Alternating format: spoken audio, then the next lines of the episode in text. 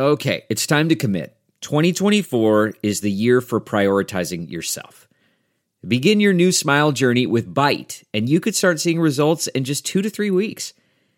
Just order your at home impression kit today for only $14.95 at Byte.com. Byte clear liners are doctor directed and delivered to your door. Treatment costs thousands less than braces, plus, they offer financing options, accept eligible insurance, and you could pay with your HSA, FSA.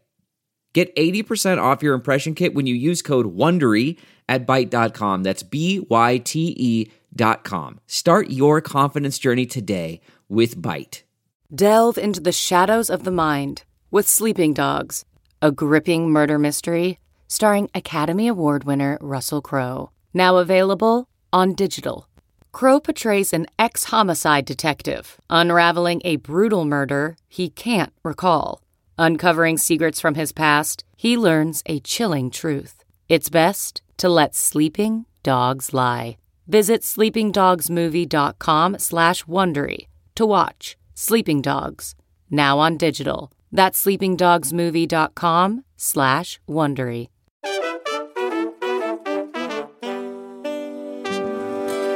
It's Saturday, May 6th, 2023, and this is Markets Daily from Coindesk. I'm Adam B. Levine here again with your weekend story. On today's show, we're taking a look at stablecoins and why an ecosystem might be better than a monopoly.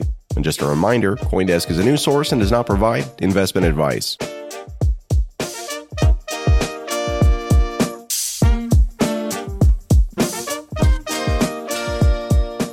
Today's featured story is an opinion piece from Dea Markova, the managing director and head of digital assets at Forefront Advisors. Our piece today is entitled In the Stablecoin Olympics, No Winner Will Take All. April was full of stablecoin politics, perpetuating the idea of a global race to tokenize cash. In my opinion, this is not a single race. It's a competition across several disciplines, and we should cheer for the right to compete freely rather than for one winner. Mid April, the U.S. House Financial Services Committee proposed a bill to regulate fiat backed payment stablecoins while restricting any other backing mechanism and instructing the Fed to study the digital dollar. Fast forward to last week when Republican presidential candidates railed against the idea of the digital dollar, calling it a China inspired surveillance tool. In Europe, the European Central Bank is losing political support for the digital euro. Yet the ECB declared last Monday that its investigation phase is progressing at pace towards an October deadline. Being ahead of the US and UK has forced Europe to face some of the really tough CBDC questions. Can you roll out a public tokenized instrument at large scale? What is a feasible commercial model? What are the use cases, and how is privacy safeguarded? Although privacy gets tossed around like a political hot potato, the other three questions are, in my opinion, much harder to answer. For the avoidance of doubt, with just a few months left on the ECB timeline, they have not been answered convincingly. Also in April, Societe Generale launched a euro stablecoin on Ethereum, available to know your customer or KYC'd institutional clients and giving them direct access to their locked collateral. Euro Coinvertible will be credit rated. Just a day later, the crypto developer community criticized the big bank for embedding functions that allow it to empty their clients' wallets and which require a centralized validation for each transaction. You know, like a bank does. Meanwhile, banks around the world are looking for models to tokenize their deposits in a way that somehow gels with their KYC requirements and makes sense for deposit guarantees. The Bank for International Settlements, or BIS, often called the Central Bank Central Bank, suggested back in early April that the best way to do this was in two steps. Step 1 Give up on the idea of stablecoins as bearer instruments. The logic that he who holds it owns it cannot work with Know Your Customer rules, it said. And step two, tokenize deposits and replicate the commercial bank settlement system via wholesale central bank digital currency. That way, you can avoid the issue of converting, say, ING coin to HSBC coin, according to the central bank's central bank.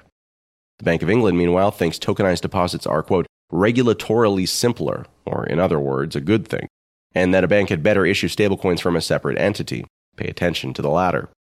These recent developments are great examples of the strengths and weaknesses of the various types of tokenized money that we have emerging. We have essentially four credible options on the table fiat backed non bank issued stablecoins such as USDT and USDC, fiat backed bank issued stablecoins such as the one we discussed from Societe Generale, central bank digital currencies, and of course, tokenized deposits. These are all competing for market share, and the race will only intensify as the contenders gain maturity. Politicians are often tempted to talk of a winner take all scenario, for the ECB, of course, that winner is the digital euro. But I would argue that this is not a race. We're watching the stablecoin Olympics with contenders competing across different disciplines. Not one of them is equipped to win them all at the same time. And the disciplines here, by the way, are five trust, credit risk, interoperability, cyber risk, and profitability. Trust is the Olympic event that central bank digital currencies can win most convincingly. While concerns with privacy and surveillance come up loudly, the vast majority of the market would agree that the central bank is the institution in a country which they trust the most. The nations where this faith is thin are exceptions. That's why banks in Europe are so worried that if they could, depositors would rather keep their savings at the European Central Bank. The ECB, in particular, is also spending a good amount of effort on privacy protections. Credit risk is a closely linked discipline. Stablecoins carry the risk of wherever their reserve funds are held, and commercial banks carry their own risks. Central bank digital currencies carry the risk of the sovereign. I would watch this space for credit scoring as a way to predict who gets the medals. In the interoperability race, for now, things are going to the private stablecoins. They're the most liquid instruments in the market. Circle, issuer of USDC, just launched a cross chain protocol too. Most institutional projects utilize permission ledgers, which by definition limit access and interoperability. As the Bank for International Settlement Research flags, there are also significant design complexities to interoperability between tokenized deposits.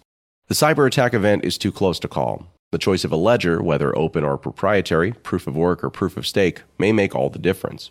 Many in the community would contest that the Bitcoin blockchain is the safest one out there, if safety is the ultimate goal. In the European Union's regulations, both stablecoin issuers and banks will be subject to a cyber law called DORA. Hence, the operational resilience safeguards applicable to their choice of technology will be the same.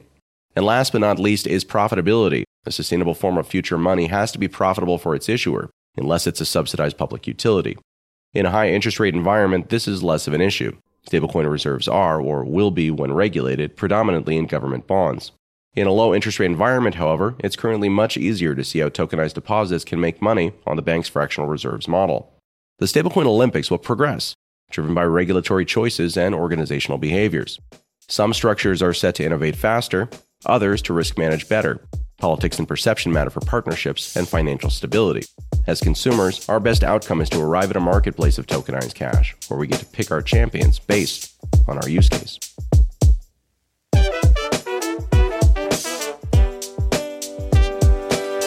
And that's our show for today. Thank you very much for listening. If you have any questions or comments, send the show an email at podcast at coindesk.com or you can email me directly at adamlevine at coindesk.com.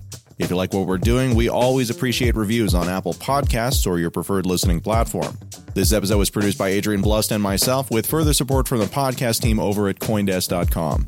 Have a great rest of your day, and we'll be back tomorrow with another episode of Markets Daily.